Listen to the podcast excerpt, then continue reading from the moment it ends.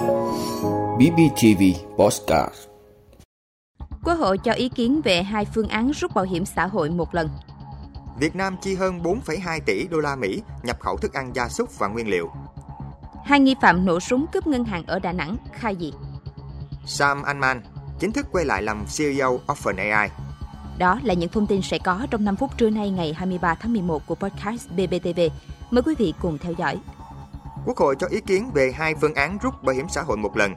Thưa quý vị, theo chương trình làm việc sáng nay ngày 23 tháng 11, Quốc hội sẽ thảo luận về dự án luật bảo hiểm xã hội sửa đổi. Trước đó, chính phủ đã trình đề xuất giảm thời gian giảm dần số năm đóng bảo hiểm xã hội tối thiểu để được hưởng chế độ hưu trí từ 20 năm xuống 15 năm, hướng tới còn 10 năm và mức hưởng được tính toán phù hợp, giảm 5 tuổi hưởng trợ cấp hưu trí xã hội so với hiện hành. Một vấn đề nhận được nhiều sự quan tâm đó là chính phủ đề xuất hai phương án rút bảo hiểm xã hội một lần.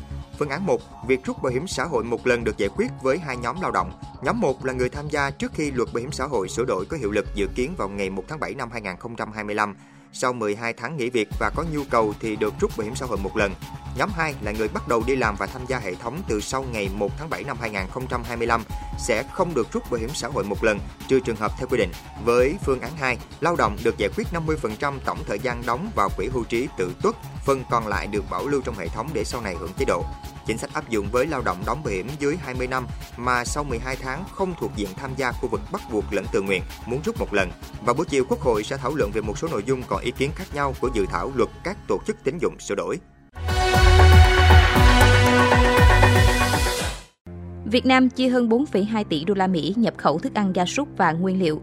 Thưa quý vị, theo tin tức từ số liệu thống kê sơ bộ của Tổng cục Hải quan, nhập khẩu nhóm hàng thức ăn gia súc và nguyên liệu về Việt Nam tháng 10 năm 2023 tiếp tục tăng 7,5% so với tháng 9 năm 2023 và tăng 12,6% so với tháng 10 năm 2022, đạt 451,55 triệu đô la Mỹ. Tính chung trong 10 tháng năm 2023, nhập khẩu nhóm hàng này đạt trên 4,27 tỷ đô la Mỹ, giảm 5,2% so với 10 tháng năm 2022. Nhập khẩu thức ăn gia súc và nguyên liệu nhiều nhất từ thị trường Argentina, chiếm 28,2% trong tổng kim ngạch nhập khẩu nhóm hàng này của cả nước, đạt gần 1,21 tỷ đô la Mỹ, giảm 10,1% so với 10 tháng năm 2022. Trong đó, riêng tháng 10 năm 2023 đạt 107,95 triệu đô la Mỹ, giảm 6,9% so với tháng 9 năm 2023, nhưng tăng 26,3% so với tháng 10 năm 2022.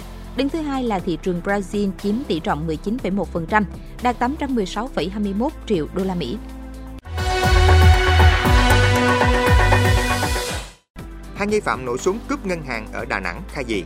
Thưa quý vị, Công an Đà Nẵng cho biết phòng cảnh sát hình sự đang tiếp tục lấy lời khai hai nghi phạm cướp ngân hàng tại chi nhánh ngân hàng BIDV, quận Ngũ Hành Sơn, Đà Nẵng. Theo Công an Đà Nẵng, ngay khi tiếp nhận tin báo về vụ việc, được sự chỉ đạo trực tiếp của giám đốc Công an thành phố, phòng cảnh sát hình sự phối hợp cùng Công an quận Ngũ Hành Sơn, các đơn vị nghiệp vụ nhanh chóng truy xét bắt giữ nghi phạm sau khoảng 1 giờ gây án. Theo thông tin ban đầu, khoảng 13 giờ 45 phút cùng ngày, có hai đối tượng đi trên một xe máy tiếp cận chi nhánh ngân hàng BIDV quận Ngũ Hành Sơn để cướp ngân hàng. Ngay khi vào bên trong ngân hàng, Trần Văn Trí, 22 tuổi, trú huyện Hòa Vang, Đà Nẵng, cầm súng bắn một phát chỉ thiên để uy hiếp nhân viên bảo vệ.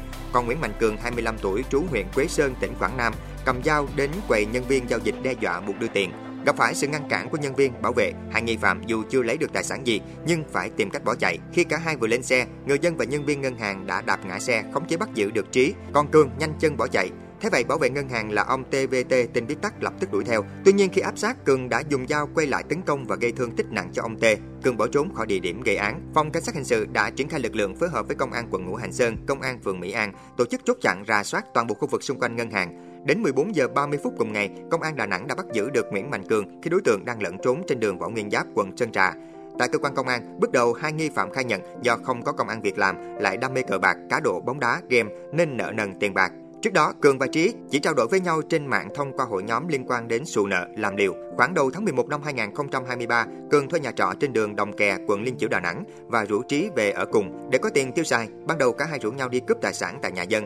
Tuy nhiên sau đó các đối tượng đổi ý định và thống nhất sẽ đi cướp ngân hàng. Trước khi hành động, Cường lên mạng đặt mua một khẩu súng và chuẩn bị thêm một con dao, ba lô, áo khoác nhằm tránh bị phát hiện. Đến 13 giờ 45 phút, cả hai đã thực hiện vụ cướp táo tợn tại chi nhánh ngân hàng BIDV, quận Ngũ Hành Sơn. Hậu quả là một bảo vệ ngân hàng đã tử vong sau khi bị chúng tấn công. Sam Altman chính thức quay lại làm CEO OpenAI. Thưa quý vị, theo hãng tin Reuters ngày 22 tháng 11, OpenAI cho biết họ đã đạt được thỏa thuận để ông Sam Altman quay trở lại với tư cách CEO. Đồng thời họ cũng thành lập hội đồng quản trị mới, trong đó ông Brad Taylor, cựu CEO của Salesforce, giữ chức chủ tịch. Các thành viên khác gồm cựu Bộ trưởng Tài chính Mỹ Larry Summer và ông Adam D'Angelo, nhà sáng lập CEO của Quora. Chúng tôi đang hợp tác để tìm hiểu chi tiết. Cảm ơn các bạn vì đã kiên nhẫn trong sự việc này. Công ty OpenAI thông báo trên mạng xã hội X. Người đồng sáng lập OpenAI, cựu chủ tịch Greg Brockman, chia sẻ lại bài viết trên X của OpenAI kèm dòng trạng thái. Sự tiến bộ đáng kinh ngạc đã diễn ra hôm nay. Chúng tôi sẽ trở lại mạnh mẽ và đoàn kết hơn bao giờ hết. Sau đó, Gregman Brockman cũng tuyên bố sẽ trở lại với công ty và sẽ quay lại với việc lập trình vào tối nay. Ông Sam Altman ngay lập tức đăng tải trên X dòng trạng thái liên quan đến việc trở lại làm CEO OpenAI, bày tỏ hy vọng xây dựng quan hệ đối tác với Microsoft.